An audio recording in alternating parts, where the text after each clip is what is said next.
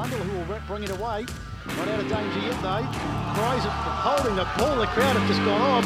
Hodge back Oh, in no, front. no, oh, no! Are you kidding me? I think that's Luke Ball. Luke Ball has just. It's the goal of the day. It might even be the goal of the year. Ball that's just falling out of hand. Now, can we have a shot at goal? It's against Smythe. It's Smythe. He's picked it up and he's just put it on the left. And the big boy kicked the big goal. Yes, welcome to the Eastland weekend forecast. We're in the home stretch now, three weeks ago before the start of the Eastland Senior Men's Finals competition. Plenty of games to look at today. Vermont out for revenge on East Ringwood. Three Division One sides who are playing in mini elimination finals. And East Burwood's trip to Templestowe will still have us talking with a lot relying on that game this weekend. I'm Ryan Long, media manager of the Eastern Football Netball League on a Friday afternoon, joined by uh, a full crew here Josh Ward, Jared Beanland, and Matt Spider Lee. Josh, uh, you're doing the women's game tomorrow, Surrey Park versus East Burwood, but then you're off. Uh, you're going to where you going? I'm off for Northern duties once again. I, I, I'm looking forward to seeing. Poor form coming into finals, uh, leaving us at this sort of stage. But not the best, ti- definitely not the best time, but um, I'm looking forward to seeing. Uh, to seeing obviously the women's game tomorrow, but seeing all the other games around the grounds, and particularly the, the match of the round, which is quite literally season defining for for Bayswater. But um, yeah, another big weekend ahead. absolutely, Matt Spider Lee back again. G'day, Ryan. G'day, everyone. Great to be here, and what an exciting uh, weekend of footy ahead of us. And I'm sure you'll enjoy the women's game, that Surrey uh, Park and East game. Got told a few interesting stories between those two clubs uh, last week at the Past Players Day, but uh, and if I, but uh, I'm sure there'll be another chapter written tomorrow. But either way, but uh, no, looking forward to this round. So many great results last week uh, in all divisions and all of the finals uh, spots still up for grabs. So there's some teams relying, and there's some teams uh, still determined to uh, you know, stamp their ticket for uh, a spot in the final. So uh, real. Opportunity for teams to really uh, step up and make sure that they're there at the pointy end of the season. So, uh, a big weekend for everyone involved, football, netball uh, included. Absolutely, and Jared Beanland calling tomorrow afternoon out at Bayswater Oval. Big game there because, as we will touch on a bit later, there's a lot um, that will certainly implicate how the uh, finals shape up in Div 1. Yeah, g'day Ryan, and to all the listeners, uh, very much looking forward to seeing that game. Bayswater versus North Ringwood, of course, that mini elimination final. And uh, yeah, as you've mentioned, there are a few uh, such games across the divisions uh, coming up this week, and I'm very much looking forward to uh, getting into some of those today. Well, let's start with Premier Division at the top. Noble Park versus Park Orchards. Now, this is a danger game for the Bulls. A surprise loss last week to Berwick at home. They were lucky. They're pretty fortunate, actually, that the side they're playing uh, tomorrow afternoon knocked off Blackburn last week, so they still remain a game and percentage in front. But for me, it's it's a little worrying. Looking at their ins and outs first, uh, Thomas Francis and Fairbuck come in for Marshall, Bull, and Nelson. Uh, as for Park Orchards, Harnett, Blakey, and Allen listed in. But the biggest worry for me right now about the Bulls is their forward line because if you look mm. at their overall scoring since the game that we saw at Balwyn, where they played pretty well, they probably best game of the season. Since then, they've gone eight goals, three goals, eight goals, six goals, six goals. Inaccuracy is a factor, Josh, but either way, they're not scoring enough. They're not, and there's plenty of talent in that forward line. Last year, they, they showed their their ability to spread goals, but oh, back kicking is bad footy, and it's it's definitely come back to haunt them the last two weeks against the uh, firstly the, the East Ringwood and then the Wickers. But um, yeah, I I think they'll want to they would have fixed that up, I, I reckon, or they'll want to fix that up th- this weekend because Park Orchards at their best they've proven they can score pretty quickly and can be lethal in front of the big sticks. it's a continuity thing, I think, for the Bulls guys. When you really look at it, they just haven't been able to bed down that forward line for a number of weeks on end. And we sit here around the table each Friday and we, we go through their ins and outs. And there's just so many names in one week missing for a couple. In another week, guys off to VFL or uh, NAB League duties or coach side duties or whatever the case might be. Uh, they just haven't been able to, as a collective, have a stable side for, for long periods of time. And I think that was the difference to what they did last season. They had that consistency. They had the great blend of players that, you know, just so much consistency across the board. And they weren't making a lot of changes. Where this year, it'd be be interesting to see what the actual stats are. How many players at senior level they must have played. I mean, they might be in- well and truly into around the foot number forty potentially, ev- uh, even to the mid forty. So a bit of thinking for Stephen Hughes. But uh, look, they they've got to be really careful against the Park Orchard side. Played their best footy last week against Blackburn. Jake Edwards uh, simply outstanding, including a miraculous goal, which really inspired their team. And they're playing playing some good footy over the last four to six weeks.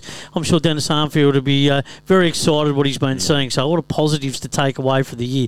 I think they've cemented their spot uh, in Premier. I, I- can't see them now uh, going down. I, I think they're playing too good a footy. But so s- the only thing, and we'll touch on South Croydon in a second, but they have Doncaster in the uh, leading weeks. I think that may, might be next week. So Mm. they should win that, you would think, on paper.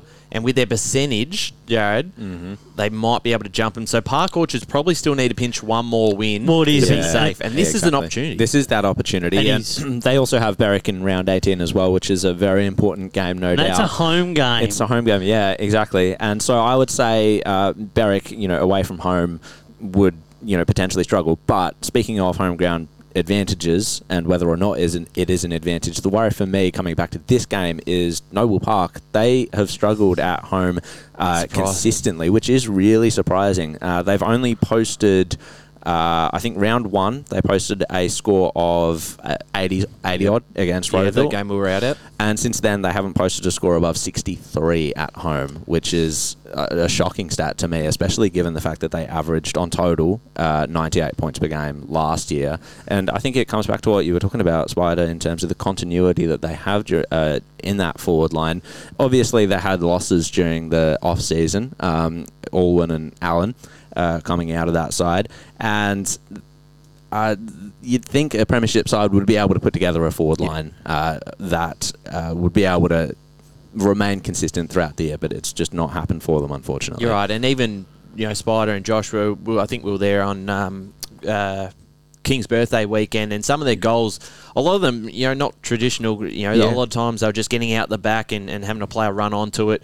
You know, they weren't hitting up targets up forward and, and sort of, sort of the way that Balwyn were And playing. that was a so- midfield battle that Yeah. they won. But guys like. Casey, Horton Milne, and Sketcher have been, you know, playing some good footy, but just haven't been able to get that support further up the field. A lot more pressure down the defensive part of the ground with guys like Morrison as well. So uh, a lot more uh, pressure going around the team. So this forward line really needs to find find some scoreboard, and uh, that's what they've got to do tomorrow. And maybe that sort of style, you know, that bombing it in inside 50, it would work well on a smaller ground like a ball in Vizzy Park, but might not suit a ground like Pat Wright Senior Oval. It's uh, it, just because you, you still have to work a lot harder out there since since it's one of the bigger grounds in the division. So it might that game style might not be suiting them, and that's why they're getting such low scores. Yeah, they just feel a long way off the pace for me to be anywhere near a contender at this point in time. They, you just feel that if they do limp into the finals, that they're only going to be around about that fifth or sixth mark, and that you know even just winning one final is probably going to be a stretch for them. I just can't see them, you know, taking down a couple of the big guns at the moment. So but I'll, but I'll tip one? them. Tip them at home. Think they'll get the job done in a pretty close game. Park Orchards, though, I think they will have a serious crack. I, I think they're a realistic chance. Yeah, I'm going to go with uh, Noble Park on this one, but I wouldn't be surprised if Park Orchards actually get over the top there, especially with the form they're in. I'm going to tip Noble Park as well, but you've got the Super Boost, Ruffy, uh, Super Boost in your I hands. bring so it out on the table when I think there's a potential Super Boost roughie of the week, and, and that's it. It I could- think I think this is a big chance. Yeah, definitely. But I just think they they won't want to drop this one, Noble Park, after last week uh, after last weekend's result. I think they should get up. Yeah, I'll, I'll tip I, Noble ju- as I just well. want I just want to like field the room. Who had because usually when I we had do the these, Super Boost roughie of the week last week. Oh, I I had had it No, no, no. My, my question was going to be like, usually we don't tip our Super Boost roughies. We wait until the end. Right. Who else was thinking Park Orchards for this? Because I just want to clear it on the table before we all jump on it at the same time at the end of the podcast. I mean, I was. I, I was definitely considering Yeah, it it's just same. It's a as a, candidate, but Yeah. I don't know if it'll be the number Well, one. I've still got a couple that I'm uh, considering. Okay. Well, I put it on the table and I'm about to take it off because I don't think this will be one. South Croydon take on Rowville at Cheong Park. For the Dogs, Walker comes in for Sheridan. Just, just a quick tip on this one. I, I think the Dogs, um, you, look, they may not, they may need to pull off an upset in the run home. Should beat Doncaster, depending on how, Park Orchards goes. They might still be able to make it in tenth. I think I actually predicted them in the run home to just hold on, uh, but I'm not confident about that one.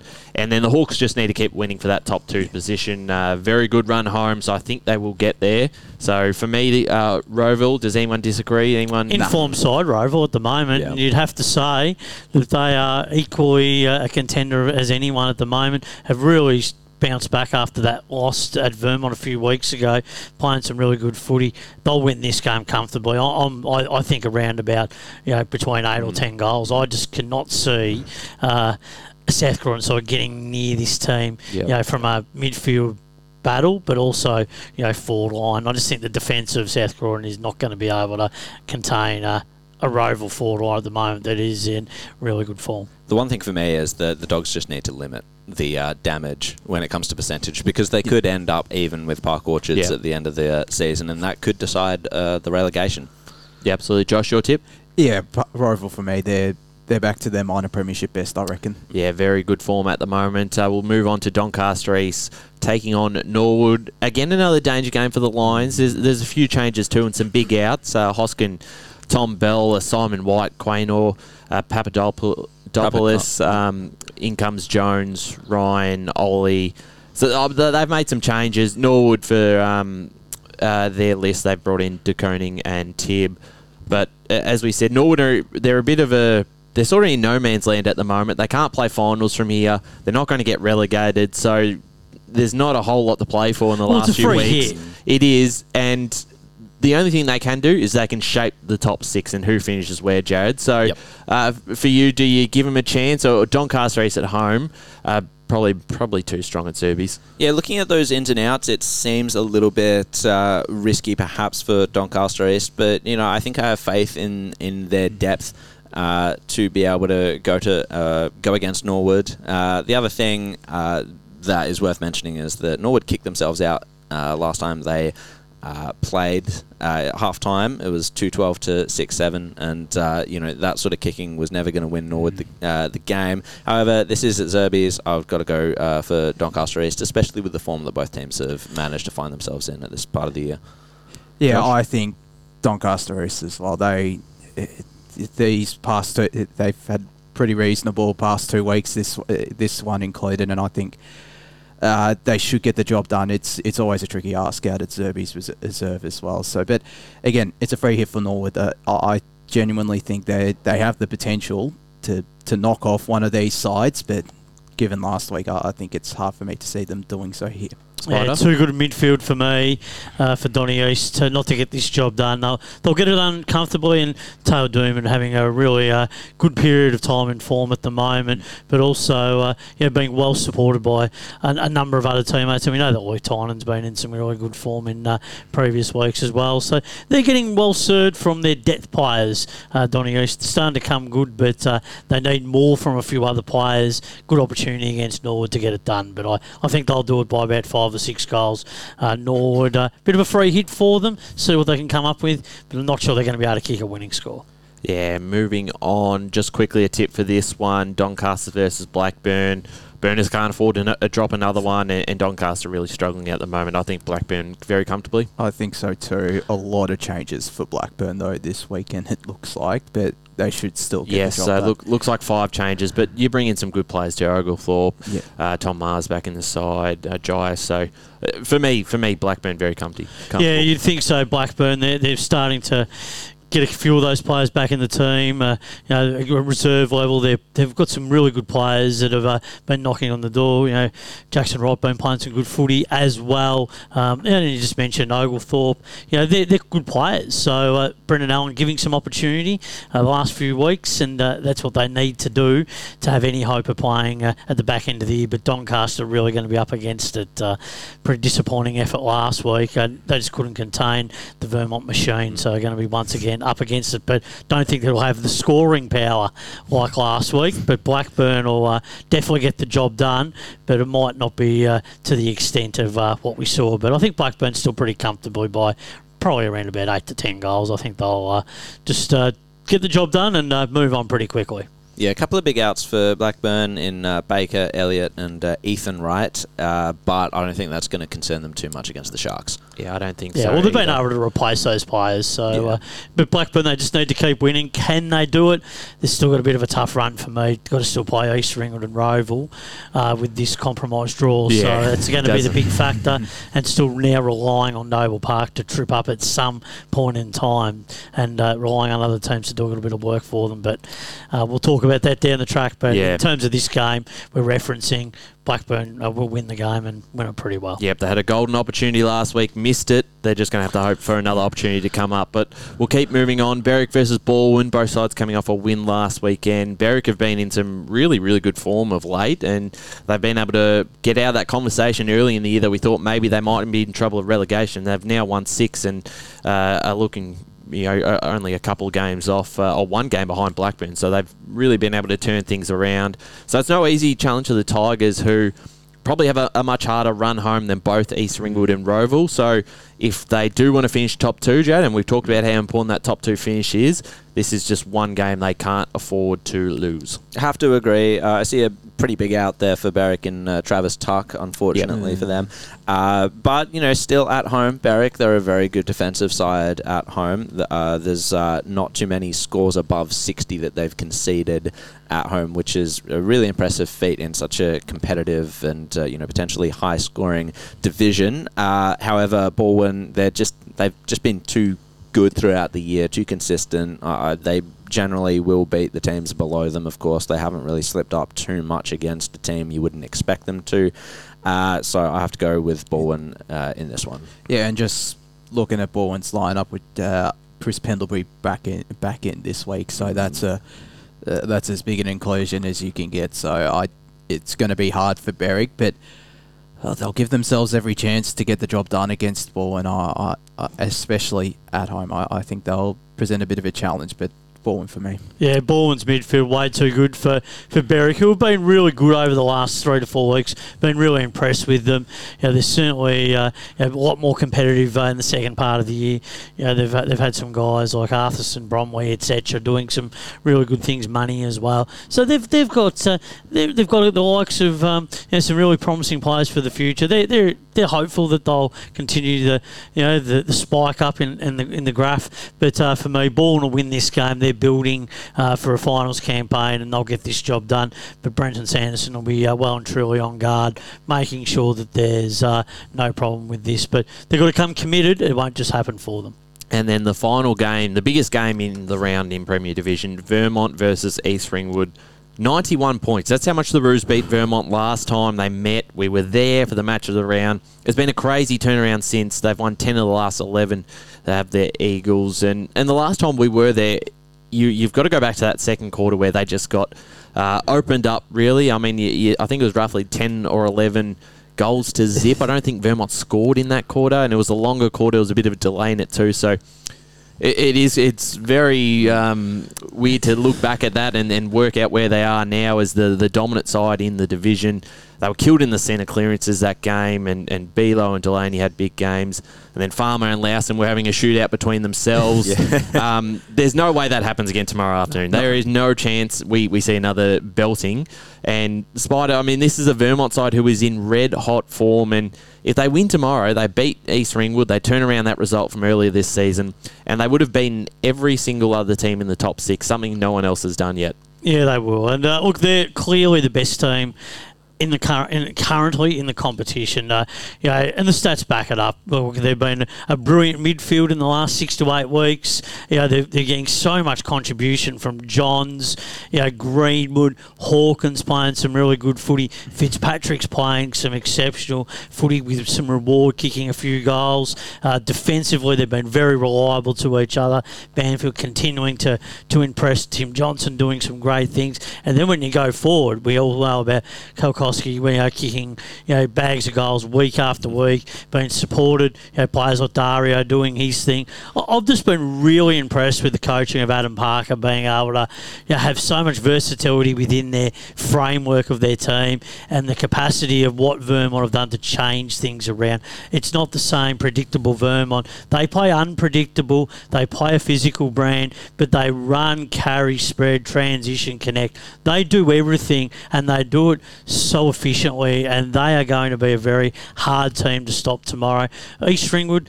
The heavy conditions might play a big factor for them. Not sure that the Vermont ground suits their style of play. I think that will certainly come into uh, come into play, and I'm just not sure from a midfield point of view if they have the depth to really go head to head with the likes of Johns, Greenwood, etc. Uh, I, I just really believe that Vermont win this game and win it by five or six goals, and that's just on the preface that they are the way that they are playing at the moment, and that's not discounting East Ringwood. They're having a good season, but now we're starting to find out that East Ringwood they're a good side but they're not the they're not in the top one, two, or three. I think that they're capable of winning a couple of finals, but I'm not sure that they'll be there in the, the, the last couple of weeks of the season. I still think there's a few you know, cracks in there in there. Uh, they're going to be a fragile things starting to appear where they're just starting to show a little bit of tiredness within their group. They've had a really good run there. They are physical. They do run.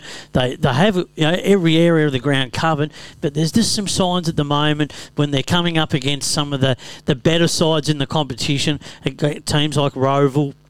Uh, when they've played teams like Balwyn and now coming up against Vermont, they're starting to play the big boys and they're starting to really find out what hard Premier football is all about, and uh, they're starting to understand that and learn it. So it's a big test for them tomorrow, and what bigger test to go down to Vermont and uh, and face up to it. So it's a good challenge for them. If they win it and they pass it, we can reassess where they're heading. But I just think the way that Vermont are playing at the moment, they just have every area in the ground covered from a depth point of view, and the way that they move the ball, the handball, and they're linking up, but just their finishing work has just been so polished. I think that's the, the biggest aspect where they're going to be hard to stop. Vermont by about five to six goals for me. Yeah, I think you hit the nail on the head there when it came to the East Ringwood's midfield depth and how it stacks up against uh, Vermont's. You've got such a, an array of names there in Vermont's midfield. We, we keep saying it. I mean, Lockie Jenkins is perhaps the one that flies under the radar a little Yeah. bit, and he's he's been fantastic this year. On an East Ringwood point of view of things, in the centre of the ground, Balo is obviously the one you uh, you have to mention each time, and then it is a little bit of a gap, and the main tool that East Ringwood used to bridge that gap is the double ruckman uh, with uh, Swiers And uh, Mundy. And well. the challenge is going to be for Mundy Jared is that when the, the ruckman for East Ringwood come up against Nielsen uh, in the ruck, how are they going to be able to contain him? Because he does that, have that ability to go forward and he can kick goals, but he also has that capacity to push down the other end of the ground. But they've also got that flexibility with Hawkins, who can go into the ruck and play a bit of a pinch hitting role because he, he is very good at doing that. So they have all bases covered. So that's the challenge for East Ringwood. How do they best use money, Mundy, and uh, how do they best use Schwarzenegger as well? So they, Yeah. they've got some challenges ahead of them from a coaching perspective. And it's going to be interesting to see how that switch happens because, you know, Mundy does pinch it down the ground. He, he does well in, in the forward line as well. He's a good sort of like second tool to Farmer. Uh, um, and uh, yeah, the reinvention of Vermont as well, just to bring it back to that. Adam Parker's done an excellent job at. Uh, it- it's going to be a completely different Vermont that we uh, saw against East Ringwood last time. Uh, in that uh, he's found out what sort of game plan suits his young uh, team well, and it's that clearance heavy. Uh, forward pressure type uh, type of game where they continuously they're probably one of the best uh, forward 50 tackler uh, teams in the div and I don't know how East Ringwood's defense is going to necessarily be able to hold up to that Well, I mean, their defense has been really strong all year long, but uh, yeah, it is a question of whether or not they're able to do that consistently through our four quarters. And I- have my doubts. And yeah, that, that midfield battle. I mean, you've still got Josh Waitman running around there for East Ringwood, and he was the best and fairest winner back in 2021. Mitch Farmer can run through there, and the the duo of Swissbelic and, and Mundy in there is quite lethal, lethal at its best. And you know, you know, it's it's going to be interesting to see if Hawkins can step up. Which a couple of weeks. Well, we he's saw- doing it. He's, doing it week. Uh, he's been doing it for a long period of time this season. It's been it's been proven. The evidence is there. It's in front of our nose. So it's happening. So they, they've got it all written out here. Uh, the way that they've been documenting this on a week by week basis within their game style. So I think Yeah. they've mapped it Yeah. out perfectly. Yeah, and that's why I- I'm backing them in. They're they're just starting to hit form at the right time, you know. And it's become a bit of a cliche for myself, but you need to be. You, you want to be hitting form at the right time and having your best side on the park at the right time, and this is it for Vermont. I think, yeah, I, I think they sh- they get the job done. Uh, East Ringwood will make it very close, though. I I think maybe that 91 po- point loss plays on the minds of some of the East Ringwood players, but I just think you, you can't not tip against the Eagles at the moment. I'm with you, and I'm tipping Vermont as well. But if East Ringwood do win, they'll be almost in the box seat to maybe pinch a top two spot because their run home is, is probably similar to Rowville's, pretty good. So they may be really, uh, you know, Yeah, and Vermont have got a bit. Of, they've that. got a few 50-50 games Yeah. coming up. There's a bit of a challenge for them. So this game is a little bit of an eight pointer for them. Yep. They get this one. There's a bit of Well, of they're breathing. locked. Well, Like, there- if they there's a bit of breathing yeah, space for mate. them, isn't there? And that gives them a chance. And those of players doing some really good things as well. Twenty percent they went up last week after the Doncaster win, so Hmm. uh, that's that's uh, massive in terms of where they may finish at the end of the But that's year. what they do. But that's what they do. When they play bottom sides, they don't Well, just go to. out there with that intent to have a game. They really you need- drill you, and they drill down on you, and they make sure they get that percentage. Yeah, Some clubs need need, to really have a look when they play lesser sides. You really need to put the pedal to the metal, and you need to, you know, really let loose. And uh, that's a perfect example of boosting your percentage Absolutely. and uh, really doing what the Vermont did last week. Let's jump into Division 1 now. The match of the round tomorrow afternoon on Radio Eastern 98.1 FM and streaming live on Facebook and YouTube. Bayswater versus North Ringwood. I'm pretty excited for this one because it's two sides we haven't actually seen live, I think, since maybe 2018, 2019. So uh, a couple of uh, teams that have been pretty surprising this season though, in, in a good way. Uh, both sides. Uh, now, North Ringwood sit fifth with seven wins and a draw, and then Bayswater just behind in six wins. We'll get to a lot more of it tomorrow afternoon, obviously being down there. For Bayswater, lose and your season's done. Win and it's still alive and they can still make it there. So a lot on the line. Josh and Spider, you won't be there. So just a quick tip and uh, how you think the game will go. Oh, I've had a really hard time who to tip here, but I think it just comes down to home ground advantage, and you know, Bayswater and North Ringwood, their home ground advantages, are- they're really strong this year, and it's it's why I'm just tipping Bayswater here, and there's a lot more on the line for them than there mm. is North Ringwood Yeah. Spider. going the other way, definitely North Ringwood for me. Last week was worth a win. I mean, reality was they had their chances to get over the line, and they came away with more out of that game than what probably Montrose did. That was a bit of a missed opportunity for Montrose, which we'll talk about later, and they were a little bit poorer in that game. But we spoke about North Ringwood last week. You know, guys like Wheel and Livingston starting to come into, come into their own. Guys like Flynn each week starting to continue to improve. They have a real good blend of young players and their experienced players just coming good at the right time of the season. Robin Nahas, he'd be really pleased with the continued improvement of this side. This is what they are waiting for. This is a big moment for them in the context of their season, and I have the belief that they will step it up on Bayswater. I think the ground suits them. They love to run. They love to carry the ball, and this is the sort of game that if Paddy Rose is to uh, step up, I'm sure. I'm not going to assume, but I think he's selected. He, uh, I'm sure he's probably in the team. But if he does play, he could be the difference. This is a Paddy Rose. They haven't listed their team Yeah, this so is a we'll find Paddy. out tomorrow. This is a Paddy Rose game where he could Yeah. kick four or five goals because this is when Paddy does some of his best work, and uh, I believe they'll win the game, and uh, they could go a little bit closer to ticking off a, a finals uh, final spot for me. Bayswater. That was disappointing last week. Let that one slip against Croydon, and I warned. I said, but during the show, you go there with a bad attitude, you get your put pants pulled down, and they certainly did. They went with a poor attitude, lost the game. Give credit to Croydon, but for me, I think North Ringwood are really in a good place at the moment. Mm. So that's why I'm going to tip them. I think they'll get home by about 20 points. And you can catch that game live tomorrow afternoon, 1.15 p.m. Radio Eastern 98.1 FM or on our Facebook and YouTube pages. We'll move on to the next game in Division 1, Lilydale versus Blanturna South there at the LSO. Really, it's been a disaster of a second half of the year for the Devils. I don't think there's any other way to put it. They've been stranded on six wins for a long time now. Um, yes, they are struggling with, with a lot of player av- availabilities, and I think like Mong's out again of the side, and uh, you look, it's it's it's they're struggling at the moment. But I'd be shocked if they didn't win tomorrow. That they're because they're playing a young Lilydale side who, for the second time this season, are coming off a loss where they went goalless for four quarters. So. I think they have to get back on track and, and get a win here. Yes, we know the history against uh, Lilydale, but they beat him earlier this season.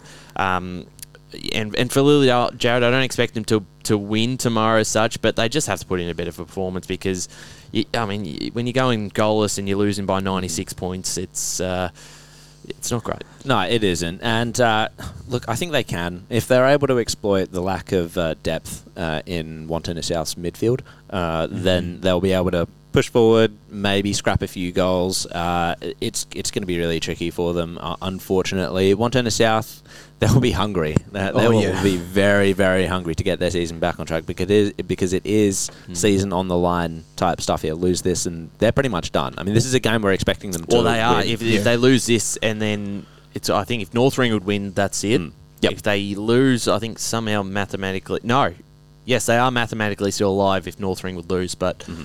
They're not going to make it. Well, they're running out of time. Simple as that. It's been really disappointing their last six to seven weeks. They just haven't been able to put and sustain the four quarter performances. A lot of players coming in and out of the side. Form has fluctuated. Uh, the promise that they showed, uh, for considering with the forward line and the midfield that they possess at the moment, it's been really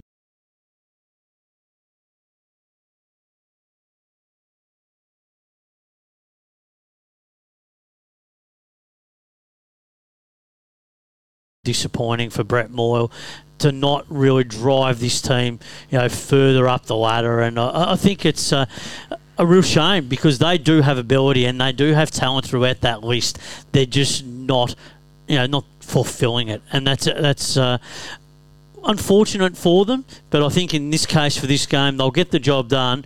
But they really need to start to have a bit of a look about what they're going to do long term because uh, this list is a lot more talented than what, what it's showing. So there's some uh, big think tanks to happen and reviews down at the Devils. They need to start uh, organising themselves.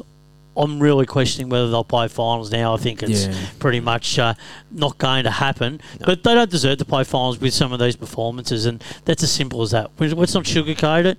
Uh, they're playing Lilydale. They'll get the job done in this one because Lilydale are just uh, developing players still, and but they'll be competitive. Hopefully, they're competitive in this game. Well, let's hope so because Yeah. another. But Wantirna South, you know, they'll win the game, but it'll, it's really covering up the cracks of where they probably really are at the moment. Josh, you're, you're backing the Devils as well to get I'm back, back, on track. I'm backing the Devils despite their, their record against one uh, against Lilydale. I, I think they should they should get back on track, and uh, they will be really determined to do so. Yeah, I think so. I think they will stay alive in the hunt, but even then, I think their form is just you, you can't even. Well, they're back 'em relying in now on last two. teams, and uh, when you start relying, and you're, you're hoping and all that sort of stuff, and you're not getting some players back as quick as what you want from injury, and you're losing Yep. players, it starts to become a real hard task to, to get the uh, the consistency of the side and to, Yep.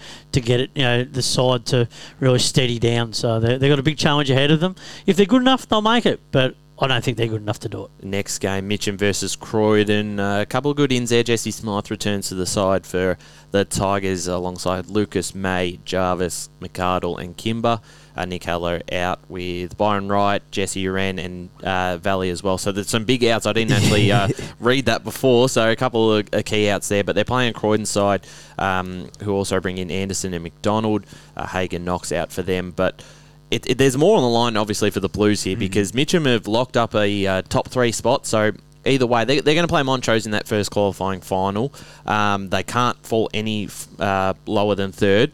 So for them, I mean, the last three weeks, it's you know it- it's it's a bit of an interesting patch. They they know where they're going to finish, but Mm. for the Blues, their win over Bayswater means they're still technically alive in a, and have a chance to get out of the uh, relegation zone. The problem is they're a game and percentage behind Mm. uh, Wantirna South Bayswater and Mooroolbark, so they've got to win two of their last three.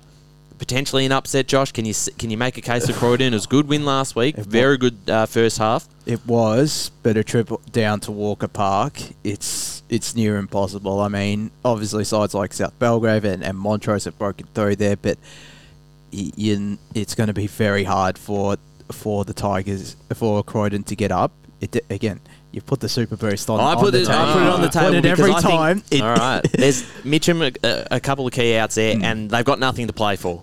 And I, I, I, Yeah. I agree that I think the Tigers will still win, but I think there's just that little bit of Yeah. a and, and obviously Croydon have played some better footy in the last few weeks. There was a another big performance um, uh, last week in in the um, first first uh, half. So look, I, I don't know. I don't think. oh, It's, it's hard to back against Mitcham, but uh, you, you give him a chance, Croydon. You do. I reckon they'll be considering this as a bit of a semi-final for them. Mm. Uh, it, you know, if they win this, and then you know they've got e either Montrose or South Belgrave as their uh, proverbial grand final to make sure they still stay up uh, in the division. That is relying on other uh, results, of course. So I reckon uh, the Blues will be really psyching themselves up for this game, and Mitcham may not come in with the same mental edge that they uh, they otherwise would if there was more on the line for them. I'm still going to go for Mitcham in this one, just because I think the quality of both sides are a little bit worlds apart. Um, However, I, I I give Croydon a chance. Uh, they won't be my roughie though. Mackenzie's played some really good footy as well. Been Another very good. week last week, Spider. Been very good. Look, Mitcham oh, Oh, is who I'm tipping, but Croydon, you got to hand it to them last week.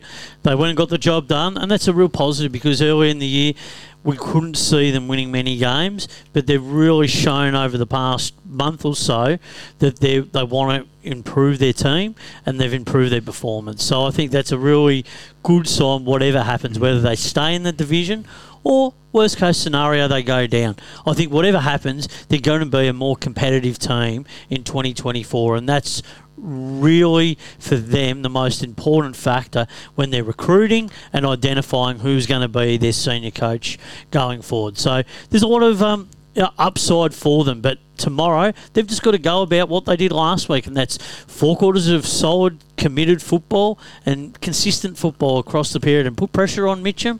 And if they play well enough and are in the game around that three quarter time mark, then they're every possibility to win the game. But at Mitcham, always a hard task. Mitcham, I think there's a little bit for them to, to gain out of this. I, I still think they'll uh, do enough to win the game, but I think they'll be pushed every step of the way. Yeah, I agree with that. Still tipping the Tigers on that one. They're still in some pretty good form and only lost to South Belgrave by a couple of kicks. So Yeah. that's something to look at come finals time. That the fact that they were in front away from home against the Saints um, gives them just something probably to look forward to. and no Parenti that day too. So if he does come Well, back, I, I just don't know if he's coming back because he's only played what one game this season for the I Tigers. think two, Two? May, Played yeah, two games, something so- like that. So maybe not. Uh, yeah, I, I'm Starting not run sure out of time now the, to um, meet the quota. Yeah, I ju- yeah, it'd be interesting to see. It's similar with Johnson at Beaconsfield. Some Yeah. of these players are just so key to their chances come finals time. Uh, Montrose versus Beacon Beaconsfield tomorrow afternoon. I'm actually really looking forward to this one. The the Demons hosting this game. Beaconsfield are at the moment they're two games clear of six, so one more win will be enough uh, to make sure that they play their first ever final series in the Eastern Football Netball League. And either way, I think this is a chance today to probably or tomorrow to see how they match up against one of the best three teams in the division in Montrose because they're certainly one of the top three sides. Um, haven't got a list here for Beaconsfield yet, but for Montrose, Lord, Gillette, uh, Galbraith, and Walker come into the side for them. Uh, both Thomas is out, Sparrow and Dirksen as well. So look, I, I don't know. Out out at Montrose, they, they haven't lost too many at home. I think just the two games, maybe. Yeah, Croydon and um, South Belgrave. Yeah, on their home deck, and, and they're a pretty hard side to beat there. So it's a it's a big ask for, for Beaconsfield, oh. but pull off a win here. One, will lock in a final spot, but two, will show that you know they're not just going to maybe win one final and bow out quite quickly. They're a chance to, to do some damage. I definitely think so. I think you know I was really impressed with them when we saw them against Mooroolbark. Obviously, just hanging on there, but I, I think yeah, I, I definitely do give them a bit of a chance. And but against the Montrose side that, that brings back Sam Walker and Tyrone Galbraith, and the latter's had a, a terrific season up forward, and you know you add him to the likes of, of Bailey White, Ryan Garthwaite. That's it's going to be interesting to see how well Beaconsfield cover all those ba- uh, bases, but I definitely think they won't want it to be like last time where they just faded away in the second half. I, I think it'll be a lot more closer, and but I, I'm still back in Montrose just given that home record, and after last week they'll want to bounce back. Well, I think they would have come off the week in terms of a loss. They would have felt that they lost that mm. game. Yes, they got away with two points, but had their opportunities. But I think for the bulk of the day, talking to a lot of people that went to that game, it felt like they were outplayed. And I think Gary Ayres will just want to remind his players that this is going to be a hard part of the season. They've really got to grind some games out, and sometimes you just got to find a way to win. They couldn't find that way last week. They just couldn't get over the line, and that was because there was a more determined opponent. But this time around, they're playing at home. They need to play four quarters. He'll demand it easy. He'll want four quarters of solid football going into a finals campaign. That's what his coaches, when he played, that's what they demanded. Guys like Alan Jeans, Alan Joyce, etc. They made sure that this time of the year, when you're building up to a finals campaign, you're ready to go. You can't you can't just ease back the load. You have to be ready to go, so you're ready at finals time and hit the ground running. So a big moment for them. They need to make sure that they start the game well tomorrow and finish off accordingly. I think they will.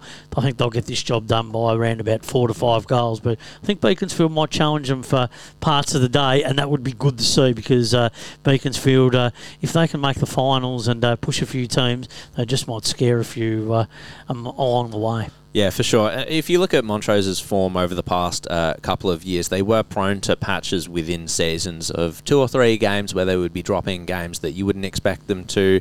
Uh, you look at this year, and when they, they, they have slipped up a little bit, there was the Croydon game, there's the North Ringwood game, but they always bounce back. Uh, and I think that's the difference uh, of Montrose this year. And it's probably down to uh, Gary Ayres, it's probably down to some of the leadership group at Montrose as well.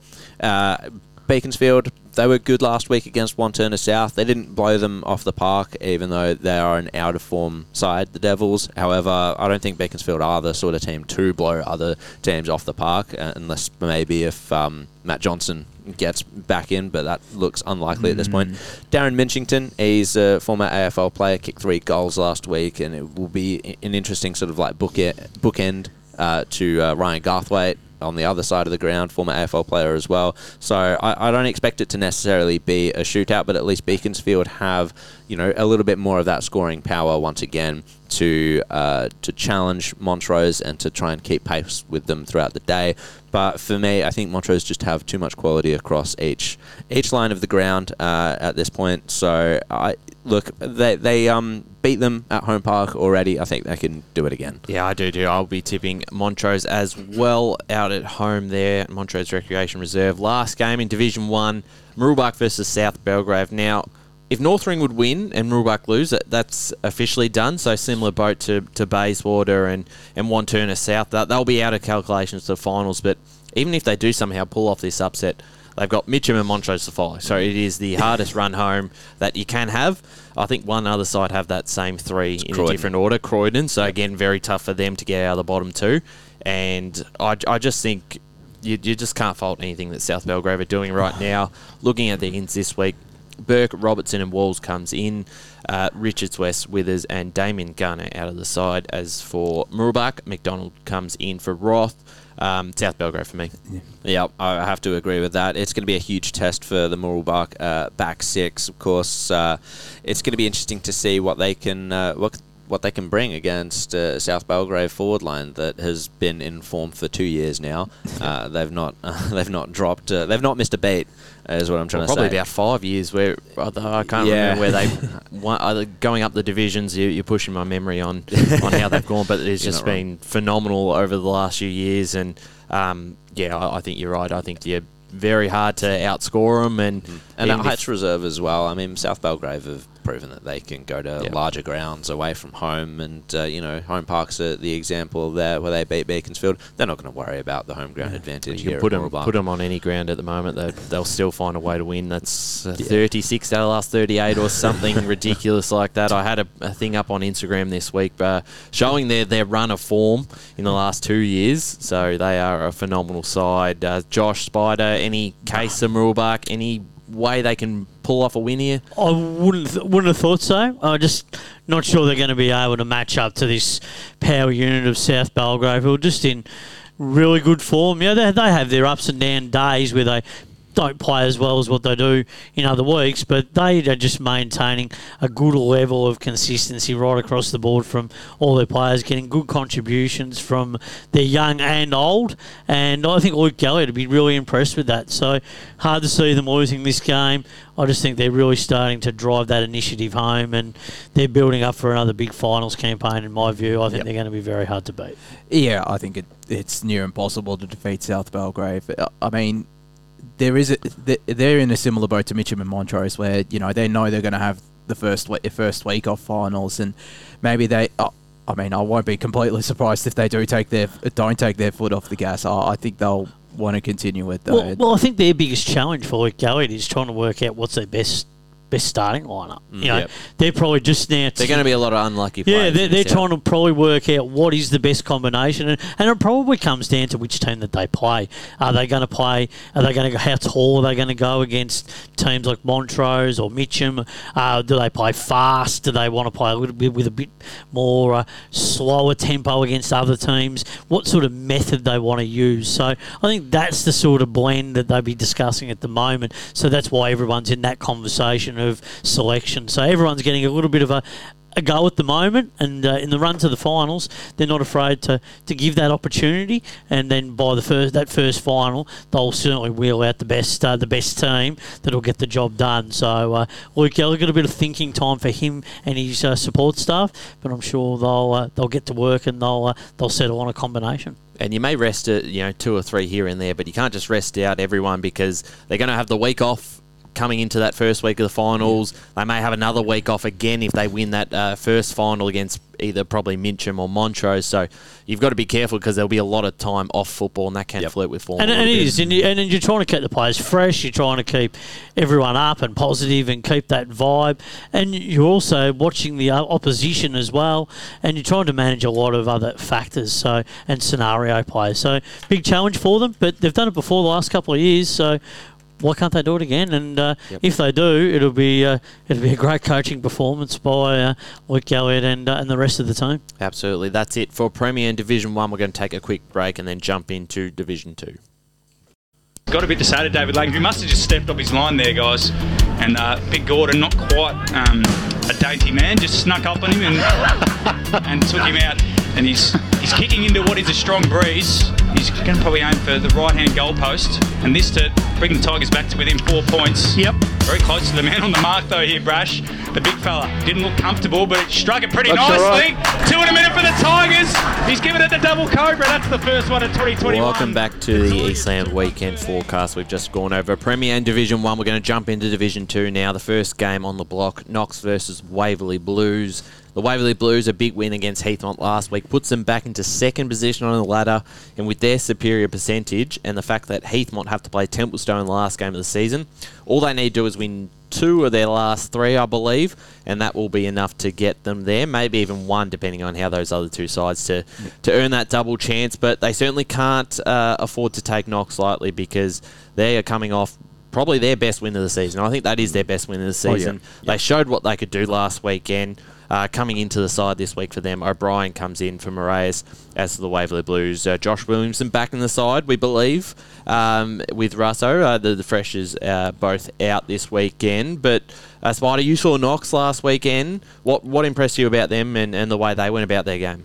Well, I just thought they were totally different side to what I saw eight or nine weeks ago. I, I just really, you saw the improve, the stark improvement from what Steve Buckle had out there at that period of time to, to last week. And we spoke about it on this program, talking about where they needed to head and where their improvement would come from. And we thought that improvement was going to be gradual and progressive through. And they've got to that stage where they have improved. They are not just winning quarters, but then they're winning halves, but then they're winning in areas of the ground, right? And that's what they were struggling to do for all, for a third of the season, then a half of the season, and now in the back end of the season, they're starting to put four quarter performances together. And they really won last week by cutting East Burwood's inside run out. And then when East Burwood went forward, their defensive element went into play. And that's what Steve Buckle does so well. He cuts off the connection. He cuts off the, he, he, like he cuts a cord. He just basically says, all right, well, if you're going to come into, if you're going to come into the forward line, you're going to have to kick the ball so preci- precise because we're going to form, we're going to form a wall that you can't get past. And we're going to just, we're going to intercept mark. We're going to defend for our lives. We're going to get our numbers back, and then we're going to surge forward. And then you're going to chase us, and then we're going to spread. And then when we get the ball down there, we're going to put extra pressure on you so that you, so you've got to get your numbers back. And that's what they did. They ran through the middle of the ground. They linked up. They looked really, you know, really creative, and they used the ball a lot more efficiently than what East did. East turned the ball over. They weren't as efficient in a lot of areas. Uh, their, their connection was a little bit off in, in, in some way. Their defensive system was constantly under pressure.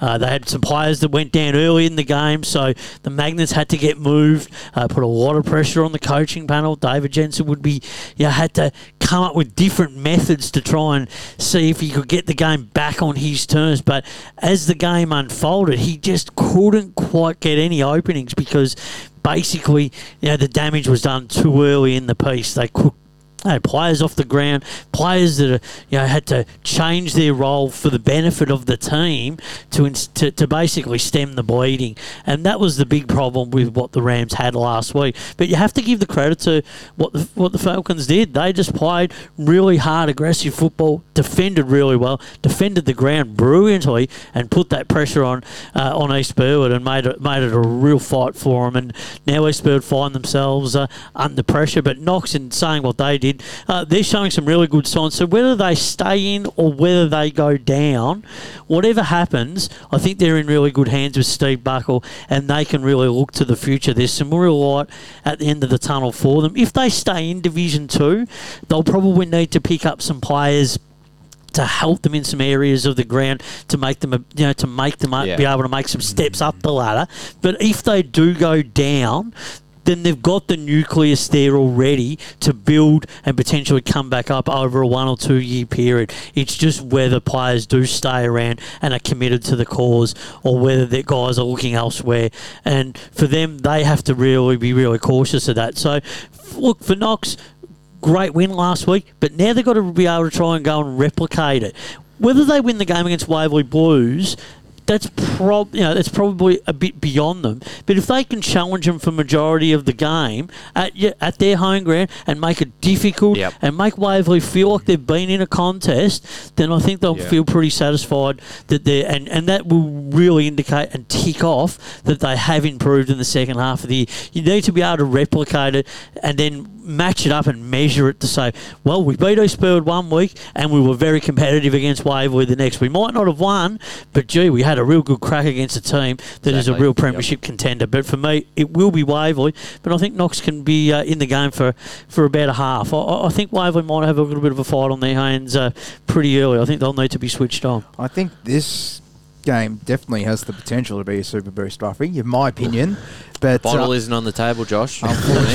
Very unfortunate. I wish I had my own bottle here, here to put it on the table. But um, I think yeah, Waverley Blues are in too good a form. Got their best side back on the park. If Williamson is back, I, I, I struggled. At, it's hard to think how Knox are able to contain him and and They'd love to get well. Duck and Diggle back before finals time with their two recruits. Will be oh Duck is sorry Duck is playing, but they're still waiting on Diggle. But um, yeah, Williams is very key for their chances uh, come finals. Yeah, time, they just Jade. need to settle that four line down once again. Uh, we know it's a strong one, but Yep. they're, they're probably another side that just probably need to, f- you know, similar to South Belgrave, work out what is their best team. What's the team that will probably run out in that first final uh, if they can get that double chance? But if they don't get the double chance, then probably the likely, likelihood is that the team changes because other players have to come into the picture because it's a cutthroat situation. It's all or nothing. So then the dynamic of selection integrity comes into it. And Jared, I think their chances of, of making the double chance here are pretty strong now. Obviously, Yep. with with Templestowe and Heathmont having a few outs and playing each other, it would have to. They'd probably only have to win. They'd probably have to lose two of their last three Mm. to, to actually fall out. So I just don't think there's there's much chance of that happening. But And they're not going to because they've got Knox here and they've got the Basin And uh, next week and then Ringwood uh, to finish this off. So none of those teams are in the top five. They should, by rights, beat those teams. just just have to have the right attitude. Yeah, exactly. Uh, Which I think they will. I don't think they'll uh, take the foot off the pedal, and it's you know a little bit of a lucky situation for them uh, in that they are avoiding any of the top teams when they're not playing at home. Of course, we've heard that uh, Yep. their home ground is undergoing renovations, and they won't be playing there again uh, for the rest of the year. So I mean that's the one dampener on their run home, but they're not gonna they're not gonna mind that. I don't think they're uh, they're going to be playing good finals at the moment. Exactly, and they're going to be playing finals away. You know, at uh, was it going to be uh, They- Walker, Park Yeah. for Division Two. Yeah, so it, I don't think it's it- it's going to be a good test to go on the road and uh, take on some of these teams, but I don't think they're going to be the biggest tests for them in terms of the actual teams they're playing. And then last week against Heath, well, that's probably their best win the season. I think Tom Yep. Langford on Sunday yeah. did say that was the uh, the best one so far. Fifty two points and against a contender who they may play in that first week of the finals. Who knows? Mm. Depending on how that all shapes up. Uh, Mulgrave take on Upper Ferntree Gully. Um, Archer and Crawford come in for Mine. McDonald there for Upper Ferntree Gully. And then Annette and uh, I'm looking at the wrong sheet. I was about to get into Ringwood's. It's, um, Upper Ferntree have uh, Mulgrave. Sorry, haven't listed their lineup yet. Uh, for the Lions, though, they were the big winners last weekend. East Burwood lost. They took the opportunity, knocked off Ringwood. Probably ended Ringwood's season. Looking at who they've got in the run home, and for them now, it's their spot to lose. Jared, I mean, Yep. They're sitting in fifth. They've got a really tricky game in the final round of the season against Boronia, and then Heathmont is certainly not easy as well. But on form, I think they match up pretty well against Heathmont. Yep. And if it comes down to percentage, this game now becomes really important because not only do they need a win, they probably need a belt Upper Ferntree Gully and, and give themselves a bit of a lift because East Burwood will play Upper Gully in that final round of the season, and they have the potential to do so as well. Yeah, so just for reference, uh, Mulgrave are two percentage points ahead of East Burwood, same amount of wins. Uh, just for the listeners who don't have the ladder in front of them, So nothing in it at the moment. Yeah, it really is very close, and both teams have very winnable games coming up. Uh, uh, East Burwood, of course, have Templestowe, Ringwood, and Upper Ferntree Gully, as you mentioned.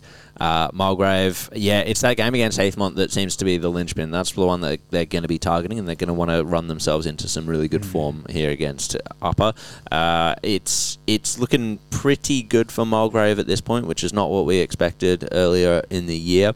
But uh, you, they uh, they could bottle it against Heathmont, but you know I, I think running themselves into form against Upper Gully is uh, is the way to go here. Yeah, it's key, and I, I think they'll get the job done. Uh, Yeah, so what do you Mulgrave win this game. They'll, they'll win it pretty comfortably, and it's going to be what the percentage is after the game, and then uh, the weeks going forward will, uh, you know, will, will roll out. So there's a little bit of um, a little bit of pressure to come for both for them. So they they just got to work out, I suppose, and get their margin margins right, and then uh, they've got a couple of big games coming up against Heathmont and Boronia to follow. And if they're good enough, they'll be playing finals. Simple as that. And uh, Ringwood take on Boronia this weekend at Jubilee Park. Now, I started reading out their lineup. Annette and Burton come back in. Uh, Matthews and Broad out of that side as a. Uh, a couple of very good ins, as uh, Matt Clark uh, said before. Probably puts them just about at full strength with Jess Bolton and Ryan White coming back into the side. Uh, Noah Jackson and Dylan Dower out this weekend. Ringwood, the only side to actually knock off Boronia this year, and that was by a point out at Tormore Reserve. And they're going to need something. They're going to have to pull yeah, the rabbit out of the hat again because uh, we saw Boronia last week, Josh. We saw what they can do. Very hard side to beat. They're virtually at full strength now. I'm trying to think if there's anyone else that's going to probably come in. Uh, a lot of players in the twos are going to want to push in, and it, that's a good problem to have. It's a, a, uh, a headache for the selection table each Thursday night, but they're the best side in this division by a, quite a fair margin to be honest. And I think other clubs are are aware of that coming into the towards the final series, and that's why it for Ringwood, who probably need to win all three games uh, to finish off the season. Probably year year year's done, really, isn't yeah, it? it, as Spider mentioned earlier. you, you're relying then on Mulgrave and East Burwood to drop Yeah. some winnable games too. Uh, it's uh, unfortunate probably for the Redbacks who have Yeah. been pretty competitive. Yeah, but they'll see this as a, bit of a free hit as well, just given obviously Boronia at, at full strength, but you know there's they've obviously got the minor premiership locked up a lot, and you know Ringwood's still a, a very slim chance for finals, but yeah, I this is this is their full strength side. Bring back Bolden and, and Ryan White. It's it's going to be near impossible to stop, and I think they they get the job done here. Well, you're obviously sending a message to your playing group, Matt Clark, if you're bringing your best best players in. So you obviously once again you're identifying what you want to roll out in week one of the finals. You- You're suggesting, well, this is the team that we would like to go with. Now it's up to others to really, you know, you know, nail down your spot in the team. So players have to be have to play well, and they need to win this game, and they need to win it well. Ringwood will uh, be competitive at home. You think? Spider, can they be the Mulgrave of last year? Mulgrave to South Belgrave, knocked South Belgrave twice, and then South Belgrave never looked like losing to anyone else. Can Ringwood do that here? I don't think they will. But uh, I, I, think they can be competitive. I'm just not sure they're going to be able to beat this team. I think this is the strongest Boronia team we've seen all year. Uh, I'm just not sure they're going to be able to kick enough goals, this Ringwood team. And I just think defensively, this team's not going to be able to stop this Boronia forward line. But through the midfield too, uh, they're just class above. And I just think they battle a lot deeper uh, uh, this season to what Ringwood. Uh, you know, if this was the Ringwood team of 2022, you'd say, well, maybe. But uh, there's been a lot of water going on the bridge since then, and the 2023 outfit uh, depth is a lot thinner. But Brett Rowe, he'll try and work the angles and try and put a game plan in place tomorrow. But I just think they might fall a little bit short. Uh, but I think Boronia will win the game, and I think Ringwood's uh, season will probably uh, be defined by that. Yep, I, I have to agree. Uh, and the fact of the matter is that Ringwood only won by one point uh, last time they played. It was uh, 6 14 to 7 9, so 20 scoring shots to 16 in favour of Which has been an issue in a couple of games yeah, this season. It it has indeed, but it also shows that you know if they're gonna if they're gonna uh, play again uh, the same way, then you know that accuracy may be able to sort itself out. Uh, Boronia are also in better form now than uh, than Ringwood. Uh, sorry, than they were earlier in the season. Mm. Ringwood are in worse form now. Uh, I. I don't see Ringwood getting over the top of this one. Uh, I'd have to say uh, Boronia have got this pretty much uh, locked up, and it's interesting to see that they are bringing the best uh, strength uh, into their team before the finals in a game that doesn't necessarily. It's a it's a free hit. They well, don't. yeah, they're not I mean they're necessarily locked. to. They're locked Yeah. in first and similar to South Belgrave, but I think both sides just don't don't look like they're going to lose even with nothing on the line in the next few weeks. I Mm-hmm. think they're just going to keep steamrolling through towards September. Uh, moving on. We'll get to the big game is in Templestowe versus East Burwood in a second. Uh, just quickly, the Basin versus Heathmont. Uh, tips for this one. Evans comes back in the side here for the Jets alongside Barr and Rogers. Uh, they do lose quite a few good players here in Stevens, Malone, Colombo, Burley, and Wine as well. So uh, a lot of changes for them. Uh, Jesse Satori for the Bears alongside uh, Margaret and Scott come in for them. Um, give themselves a bit of a chance looking at those Heathmont Yeah. outside. Oh, they are some big. Uh, um, big plays there to, to lose at this time of the season where they've got to win every. I mean, they've got to win probably two to, to lock up that uh, top three spot. Danger, danger game. Mm. It is. This has got danger game written all over it. Uh, and I think that those outs really put them under the pump to win this game. The Basin will like their chances, I think. Uh, they'll believe that coming to that game that uh, the Jets are gettable with that team coming. And if they start the game well and put the pressure on, uh, and if the Jets play similar to what they played a few weeks ago in the second half against East Burwood and, and can't get their run going, can't get their connection, and don't defend the ground as what we discussed last week in the program, and don't defend the ground like they have done earlier in the year, uh, then I think the Basin certainly can uh, you know, press home and uh, and really put them under pressure. I'm actually really close to putting them as a candidate for. Uh, It's on the table, it Spider. on- It's on the, ta- it's on the table. the Yes, it's on the table. It's definitely on the table. I will tip Heathmont, but it is on the table for a uh, for a prediction later in the program. Jared, for a your, your thoughts on this one? I I have to agree. It does look like a bit of a danger game. I just think that you know the Basin only just scraped over Upper Ferntree Gully last week, and it, it just just it just suggests that they are not in the sort of form that they'll need to be in to uh, come up and take it to a finals contender or a team that will fi- uh, play in finals this year. Uh, Heathmont, they're really going to need to like get things back on track, and a game against the Basin is probably the perfect way to do so. It's a team that they by rights should beat. It's away from home, so there's that challenge element to it. It's just a danger. It is a danger game, but it's also one that uh, you know, given that the pressure's on, they can prove themselves that prove to themselves that they'll be able to stand up to the pressure when it comes to finals as well. So I look, I have to tip Heathmont in this one just on form. However, I'd say yeah, it, it's a it's a tricky one to just dismiss the basin. Yeah, it is very tricky, and it will be interesting to see how well they go at a much smaller ground, Heathmont. But I think they should get the job done. They'll want momentum and will have a bit more on the line than the Basin, who obviously is still in the relegation race. But um, yeah, I, I think they'll. Well, an upset here would just ruin Knox's chances, unless Yeah. they get an upset as well. Uh, they do play each other in the last round, but percentage as well is another factor. So there's a, a lot of still uh, a, a lot on the line for for the Bears. Uh, they should, I think, they should be safe this year. I think uh, they won't be able to make up that percentage gap, Knox. But um, yeah, very interesting that one. We'll move on to the last game and probably the biggest game in Division Two this round. Um, Templestowe versus East Burwood. Uh, sorry, I'm put I just mute myself as well. Uh, East Burwood versus Templestowe out at Templestowe Reserve, uh, looking at the ins. Now these are big. I I had um, wasn't sure about uh, Fogarty and Mitchner if they would be back this week. They're both listed in. Um, Batsanis and Schwartz out, and Batsanis, as we saw on the match of the round last week, bit of a hamstring issue um, for East Burwood, as Josh mentioned before. Eight changes, so some uh, big movement there. Just a couple of plays back in. Cody Logan's very important.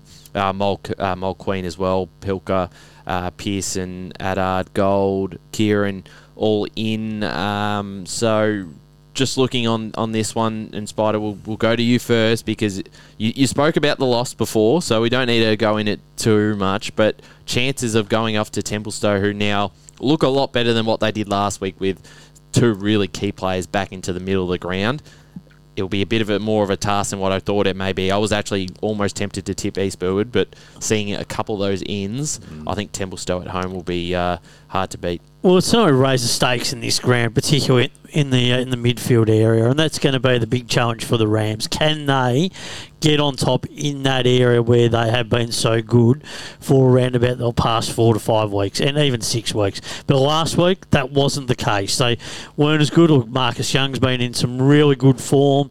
Um, you know, last week played uh, further up the ground, played a different role, and then this week it's going to be interesting to see where they can play him and get the best use out of him in this sort of big game. If Eastburg can play similar to what they did against Waverley and against what they did against Heathmont, they are a big chance to win this game. But they need to start well. They need to give them an opportunity to, to be in the game throughout the course of the game and play consistently and connect. But they're going to have a big task ahead of them. It's a massive challenge playing at Templestowe. You're playing a really good team who have a really good midfield and a really strong forward line. So defensively, Logan, Rickson, etc., have to be switched on. Uh, you know, it's going to be interesting to see whether they have that continuity and, and that system in play, but then whether they can put the system together in their forward line and really test the Templestowe defence and put them under that enormous pressure, getting those uh, forward, forward entries like we discussed earlier with Knox, who didn't allow that. So that's East Burwood's biggest challenge. If they can get their inside game going, well, they're well and truly in the game. But if Templestowe can expose that and, uh, and limit that influence in the game and get their outside run going, but also get their, their, their surge game going and get that ball moving forward, then they're going to be very hard to stop. So uh, it, it defines like it's going to be a very close game, and this could go down to the wire. Just the way that Templestowe play, but uh, it, it promises to be a massive game for both teams. You know, it has different ramifications. Templestowe win, they give themselves a, a massive chance in uh, climbing up the ladder a little bit and putting themselves and consolidating their spot. Eastburg must win two of the next three if they still want to be around come finals time. Otherwise, they'll miss out, and uh, that would be disappointing for them after what they delivered last year. If they didn't make it, probably wouldn't be the end of the world for them. But they would be disappointed Oh, not they'll to be take disappointed that, because but not to should- take that extra step because it. what we discussed pre-season, what we discussed midway through the season, what they've done in the past five to six weeks, they should be starting, and they've put so much good work together. They probably are the second or third best side on form and probably on ability within Second? the competition. Yeah, on on ability. Second best side in we've behind said it. Baroni, you think? Well, we've said they've beaten Waverley and they've Yeah. beaten Heathmont in this back half of the year. Oh, Waverley I were missing a lot of players. No, well, we're, we've all been missing players. Every team has been, oh, and I'm saying every club in the league misses players week after week. But on the current form form lines in the back half of the year, if you look at the stats, They've been very, very They good in the second been. second half of the year, and I, I think um, that, that's why I think if they miss out on finals, they'll be pretty disappointed. They'll be disappointed, but they're. They're, the, I believe. I, I think you're right. I think they're in the top five best sides of the competition. I don't think there's much between two, three, four, and five. I think there's very small pickings between them, and I and I think whoever you know, gets that second spot, yes, they're in the box seat to get a double to play in the grand final, and potentially, and obviously, they've got the double chance. But there are certain sides who, in that four or five, depending on what order they finish, can certainly climb in that finals. They could. A team can make the grand final this year from outside of the top two. Yeah, Jared, your thoughts on this one? Uh, look, Templestowe, they, they looked a little bit threadbare uh, coming up against Baroni there, and it, it makes sense because uh, no Mitchner, no Fogarty, no Mm-hmm. Carl Giovannini, still waiting on Giovannini to come back from a suspension, so he'll return. And he's a, he's a big Get and he's a big out. He is a big out. And if he was in, I think the challenge would have been even more, uh, more for them. But uh, Yeah. I think this one probably you got it's uh, it's absolutely 50-50 this game. Yeah, and then you've got the uh, the uh, bit of a bit of um tumultuous situation with the coaching uh, with the coaching situation. Given that Nick Baktanis, he probably wasn't expecting to uh, be thrust into this role as quickly as he was. I think maybe you know taking a bit of a step back. He was obviously injured, uh, and he'll be able to coach from the sidelines. Maybe settle into the role a little bit more uh, this week. Uh, also. On an injury front, good to see that Matty Nagel, you know, he came off uh, late last week, and he's going to line up for Templestowe this week. So that's good news for them at least. Uh, yeah, I, I honestly think Templestowe they've got the makings here to be able to defeat East Burwood. They've taken a bit of a step back in, in their form uh, recently, but I did see quite a few things that I liked from Templestowe. It's just about whether or not they can put it all together. Uh, you know, M- Wooten played really well. McSwain had a good game.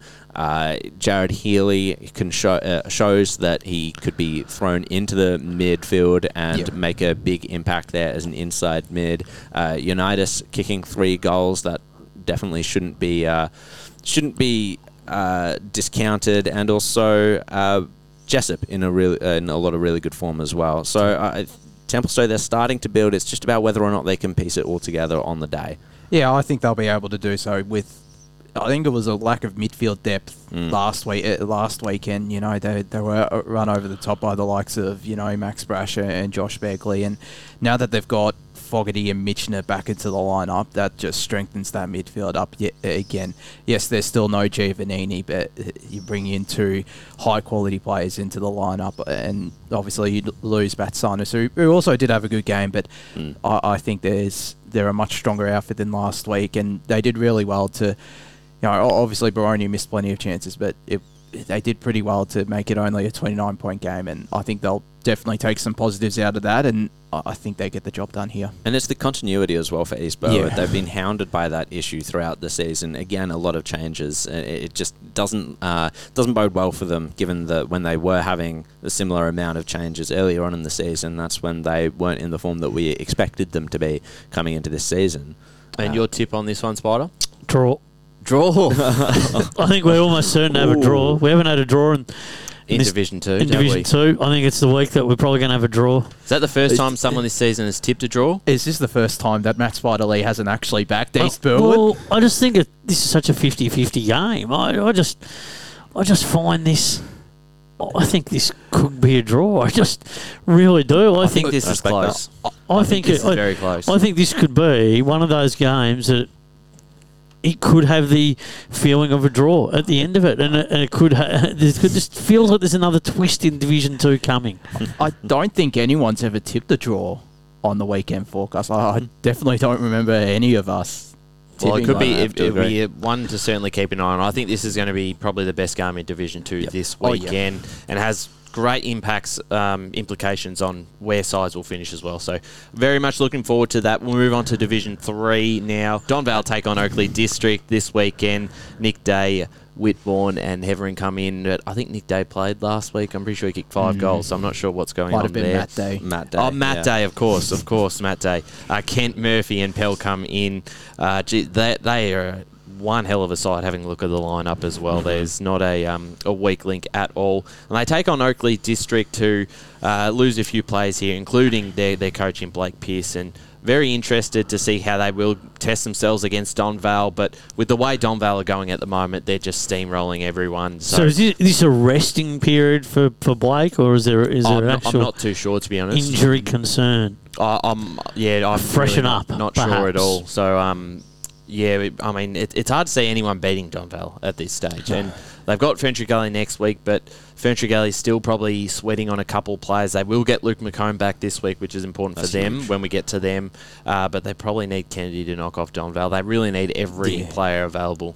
They need their full strength side, but I, I just can't see anyone stopping Donvale at the moment. They're like no one stopping Boronia in Division Two or, or South Belgrave in Division One. They're just, yeah, I, I think it's near impossible to stop them. And, It Don, and Donvale looking really good. You know, they're looking so good.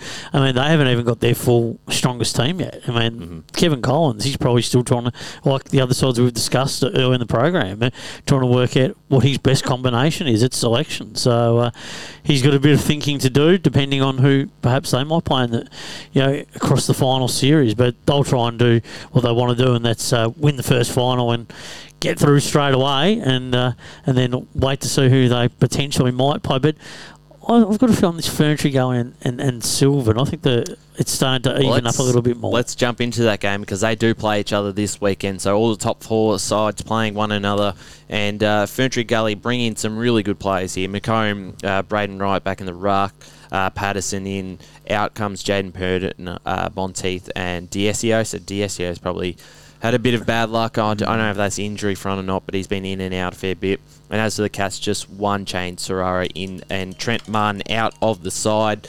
So having a look at this one, um, Silvan can't remember. I don't think they got they got pumped the first time out at Wally Tew.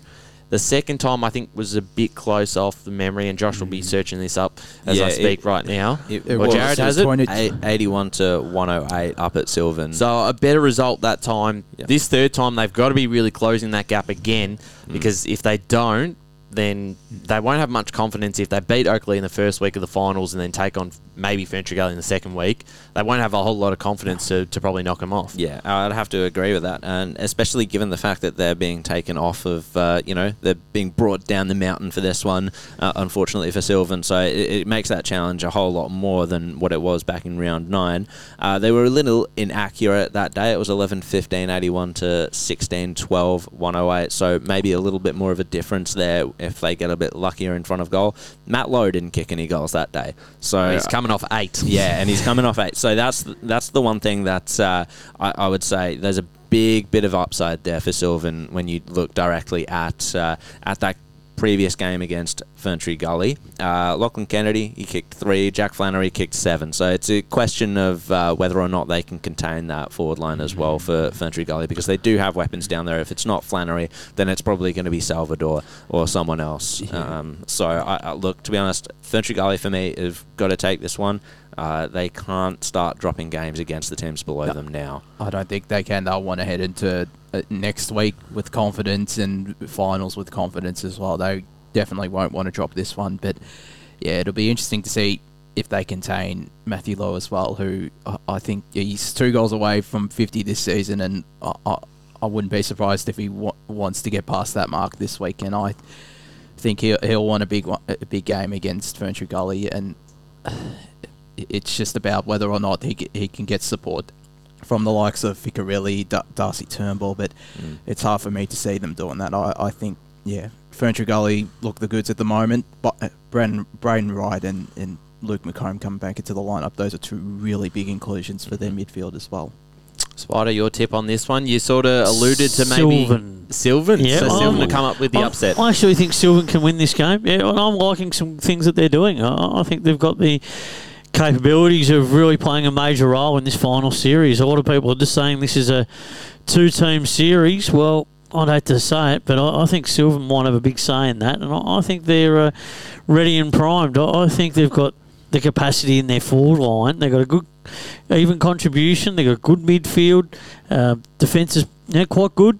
Uh, but I'm really impressed with their forward line setup and guys like Lowe, etc. So I, I think they can uh, get the job done against Ferntree Gully.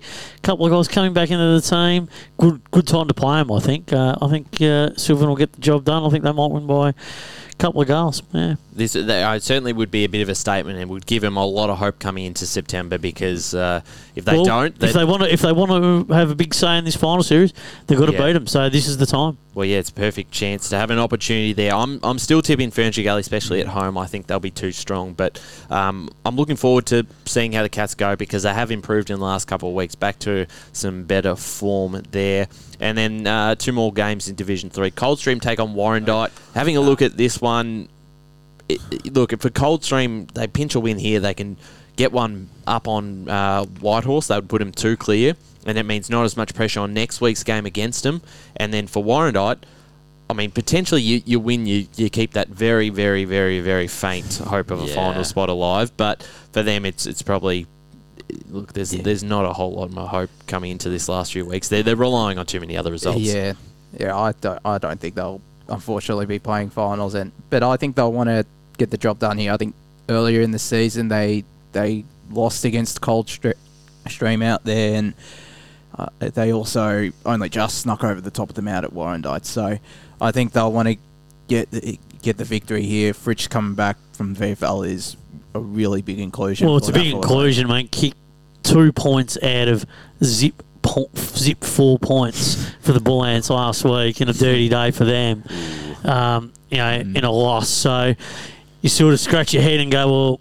What decision does he have to make for the rest of the season? He's playing in a playing in a team that's not even kicking a goal, or does he come back to a team that he can help avoid relegation? And that's what he's got to. That's what he's probably got to make a decision on. I mean, they, people will say, "Well, does he want to get drafted?" Well, they all they already know what his capabilities are. They don't know now; they'll never know. I mean, the decision is that you know he, he's uh, he's at local club. You know, he he's got to make it. He wants to probably get them out of uh, a difficult spot. I mean, the Bull Ants. Well, they they they're, they're just sitting where they are at a VFL in a VFL competition that's uh, you compromised. So this is all about uh, Coldstream staying in a division where uh, they, they they need to fight and win this game. They need to. They got they got to keep. They got a couple of games to go, and if he could be the difference. You know, he kicks some goals in this game. That could be the difference of them staying in the division or not. So uh, I think Warrandyte will win, but Coldstream will push them every inch of the way. I think. Couple of big outs here for Warrandyte as well. The two Lachlan's, Geimer and O'Brien, uh, two two of their best players this season. Just yet another chapter in the in the story of Warrandyte not being able to put their best uh, team on the park. And then you know Fritsch is a, a big in obviously for Coldstream, but Jai Deacon as well. I was very impressed uh, when I saw Coldstream last year with how Jai Deacon goes at it. Uh, I, I think he's probably up there with one of their best players. So I'm pretty uh, pretty tempted to go for Coldstream on this one, to be honest. Um, I, I think uh, at home, Warrandyte in uh, very uh, inconsistent and uh, very indifferent form at the moment. Coldstream have a lot to play for. Warrandyte have those slim hopes of finals. However, I, I honestly think that uh, the Cougars can get up in this one. Yeah, I'm actually I'm actually with you. I'm, I'm going to tip Coldstream too at home, and uh, they did defeat Warrandyte there earlier this season, I believe. So I, I think there's something there with a um, a, chance to pull off, I guess, what you would call an upset. And really, for them, there's probably more on the line because relegation is is a big uh, talking point in this division with how close it is at the bottom of the ladder. So I think they might actually pinch that one. And the other side that will certainly be barracking for Warrandyte this weekend is Whitehorse, who hosts Fair Park this weekend. For the Whitehorse, an upset would do them a lot of favours because it would put them equal with Coldstream. I, I think either way they've got to beat Coldstream to to uh, make it. Um, currently sitting on three wins, but the problem with them at the moment is their form. They're just completely out of form, and they take on a Fair Park side who, in the second half of the season, have been pretty pretty good. They, I mean, they, their biggest losses. Um, or their most disappointing losses were the two against Coldstream because uh, you turn those around and then suddenly they're in the conversation for finals. Similar to Warrandyte, very, very faint chance of making it if they, they pull off a win here. They're relying on too many other results anyway, but um, oh, I think they just go in for favourites. And they'd want to finish off strongly, Spider, because what what they have been able to do at their best this season has been really good, and a lot of us predicted them to drop out, be relegated, be in that bottom two, and if they can finish at least you know a fifth, maybe sixth, but if they finish fifth, I think you can take a lot lot out of this year. If they slip back of the pack and, and finish seventh, then you, you're almost at where you started. Well, it gives them a building block for 2024. There's no question about it. Gives them something to hold on to uh, over the pre-season. Uh, gives them an opportunity to go out, you know, source the players that they really want to build their depth upon, um, and gives them a chance to say, well, know, we've we've stayed in the division, we've consolidated our spot, we've been more than competitive. Everyone thought that we were probably you're going to be just fighting for survival. Um, yeah, so they've, they've won some games this year. They, at times they've been really competitive, had some really good wins, couple of heartbreaking losses. I think they'll win this game. Whitehorse for me have just uh, it's been a disastrous year. They just haven't been able to get anything going that's uh, been consistently good. So you know, they've had a lot of injuries, had a lot of unavailabilities. They just relying on the same players week after week in their best players. We know that Horvat, McDougall, etc. We talk about them week after week. Uh, they're doing the workload, and they need others to contribute and chip in, and they just need others to put their hand up. And I- just think down at Whitehorse there needs to be more of a conscientious effort to try and bring some more players into the senior team, expose a bit more of the, the junior talent. Uh, I'm sure there's some good you know young players around. Uh, they just got to give them that opportunity, and you know their future might be a little bit brighter. But if it doesn't work out and they go down, well, so be it, and they have to you know rebuild uh, like everyone else has over the years, and they've done it before. Whitehorse, they've gone down and they've come back up, and they've been better for it. So uh, they've got to look at it from a positive point of view.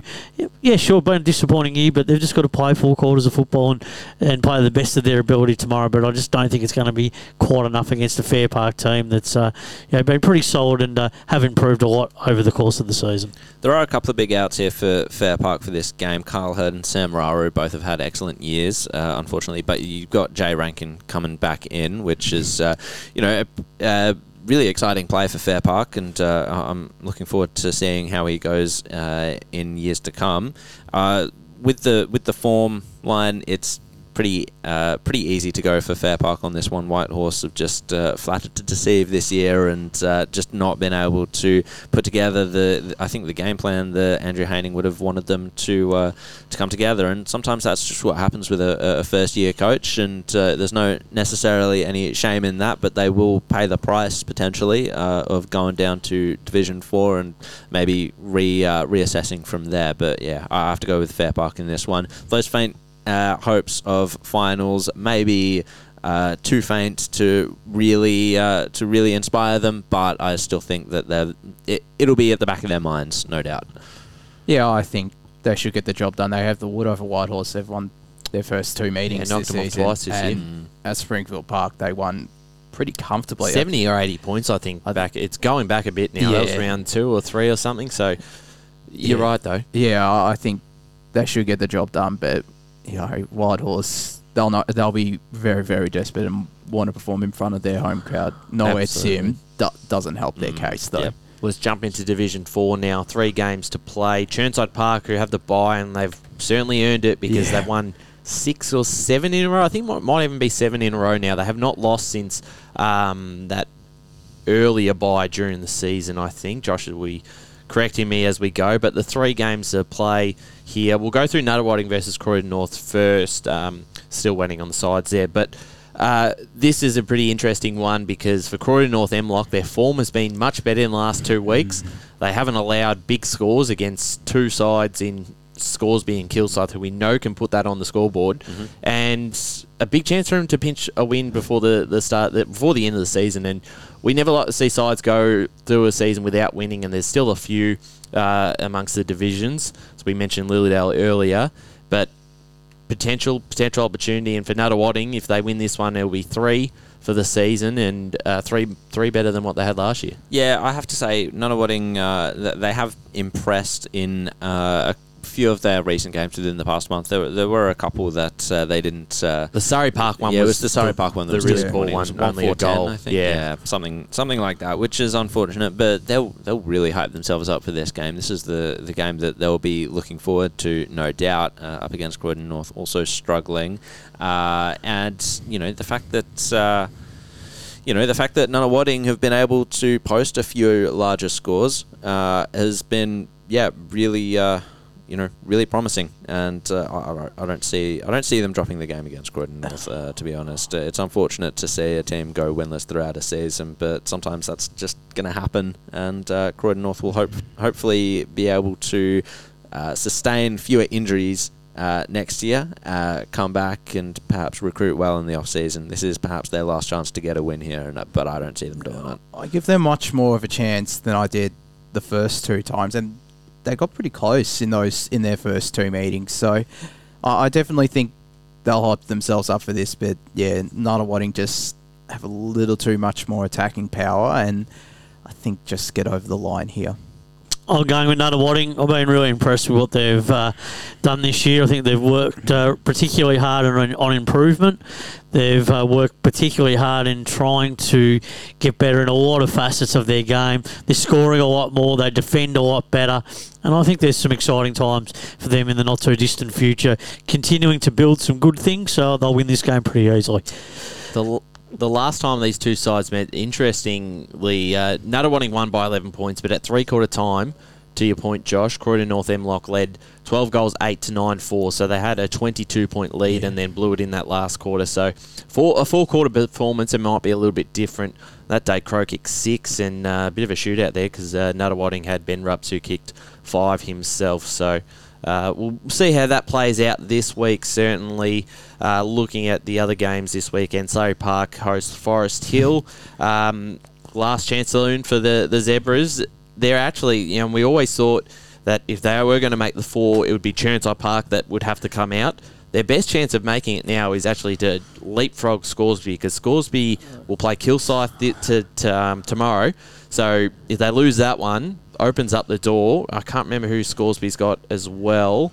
Um, and they've got Forest Hill. So th- there's your Yeah. two games. If they beat Scoresby next week, pinch a win here, who knows? You never know, but I, I, I think I, there are a decent chance. But just looking at the two meetings between the Panthers and the Zebras this year, they're pretty much the, the same scoreline. Very one sided. and you know, I think that last meeting, Surrey definitely weren't at their, their strongest lineup. Whereas this week, you know, they've got Riley Tempany back, Josh Durand back into the lineup, Cal Garvin. They're you know they're pretty they're getting a lot of players back in recent weeks, and they've got players coming through the reserve side. So eh, they're starting to get their best side on the park and are starting to, to hit form at the right time. And I don't think they'll.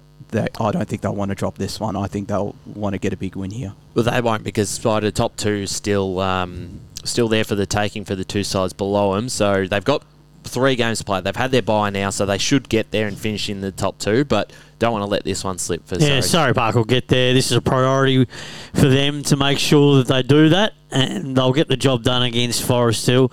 They'll try really hard and be competitive for throughout the game, but they haven't got the, the level of class that uh, Surrey have got across the field, and not going to be able to kick a winning score. But Surrey will be able to, you know, step it up when it really counts. So Surrey will win this uh, very comfortably and uh, you know consolidate that spot in the top two. Couple of important ins there for uh, Forest Hill. Billy Huxtable, uh, Brad Wild, both have had uh, pretty good seasons. They they consistently appear in the best. Uh, but I, I just don't think it's going to be enough uh, to to contend with Surrey Park. The, it just uh, just leagues leagues apart, uh, Yeah, they're- apart even. Yeah, there is a bit of a gap still there between the two sides, so it would be have to it would have to be a very big upset, and I don't think anyone's going to tip it this week. Um, looking at the last game of the season, Kilsyth take on Scoresby. Jared O'Neill comes back in for Kilsyth. Uh, Kennett out as for the Magpies. Gunton and Murray come into the team, and we keep going back to this last game where Kilsyth won by hundred points, and at the time I think either they were top two or they were one and three and I just could not get over it. th- That much of a, a win, that big of a win, and they kicked 11 goals in the last quarter, ran over the top of them. I know Scoresby have had some outs, and they probably haven't had the best luck of. Uh, certainly, in the last probably month or two, um, been very unlucky on the injury front. And for Kilsyth, who uh, are pretty much at full strength, I'm just trying to go through the side now and have a look if there's anyone, uh, any noticeable outs there. But back at home, their form in the last couple of weeks, they had the bye. They lost to uh, Chirnside Park before that. And then their win against Croydon North MLOC wasn't overly convincing, but they're still, I think, probably the. I think they'd look at themselves as the team to beat alongside Surrey Park. Um, can you make a case for, for Scoresby? Anyone on this one? It would be a. It'd have to be a big upset, I think. It would. Uh, I just have to say, uh, Brandon Drosler doesn't seem to be uh, amongst the lineup there for Kilsyth. That's the Yep. the one big out that spot. I can see. Uh, I can't really make a case for Scoresby. However, it's the Kilsyth. We've seen what they can do against Surrey Park. Um, w- we obviously the hundred point loss uh, for Scoresby against Kilsyth At Scoresby earlier. too. At Scoresby, that's telling. Uh, So I- back I- at Pink's Reserve, it's yeah, I, I don't really see Scoresby getting up uh, getting up over here. Jared O'Neill is a really good inclusion for their midfield and forward line as well. It's it, it's going to be hard for for Scoresby to stop uh, for, to stop them. Who you know, the Paravicini is a bit of a loss for them as well. And Mm. I I think yeah they. I'm not going to say they're going to win by 100 points, but I think they should win comfortably. Kilsyth. Sc- uh, Kilsyth will win. Scoresby for me have been disappointing the last couple of weeks. Uh, everything's been really inconsistent, bit messy. Uh, their f- transition connection, their you know just the way that they've been going about their footy, just haven't been the same team they were early in the year when they were having those really good wins and uh, were pushing for that top two. Uh, things seem to have just. Yeah, slipped off a little bit from their work rate. So Kilsyth will win this game. Scoresby really need to put a better account of themselves in, in this match going into a, a finals campaign if they want to be a real contender. Yeah, absolutely. And they again probably, yeah. If you you lose this one, uh, they won't finish in top two. I don't think they will anyway. But it does open the door for Forest Hill if they pull off an upset. So just keep an eye on it tomorrow. I think Surrey Park win comfortably anyway. So I don't think it will probably factor in as much. But just just looking at all the options as we. Oh, yeah, we got a scenario love- play. Yes. I love the scenarios, the the Oh, uh, the the win permutations. losses. Yes, the run home. So everyone variables. very interested in that. But that's it for us. Uh, all five divisions done. Get to this time of the day with the Super Boost Roughie of the week. There are some options this week. There's There some are. definite It- ones. Has anyone? I've got one.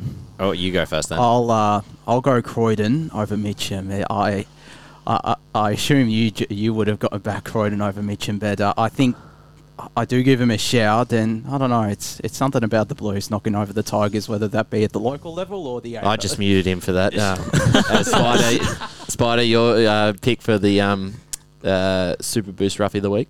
The Basin. mm-hmm. I'm putting it on the table. I like the it. Basin will defeat uh, Heathmont if that opportunity arises. I, I think it's a real danger game, as we labelled it earlier.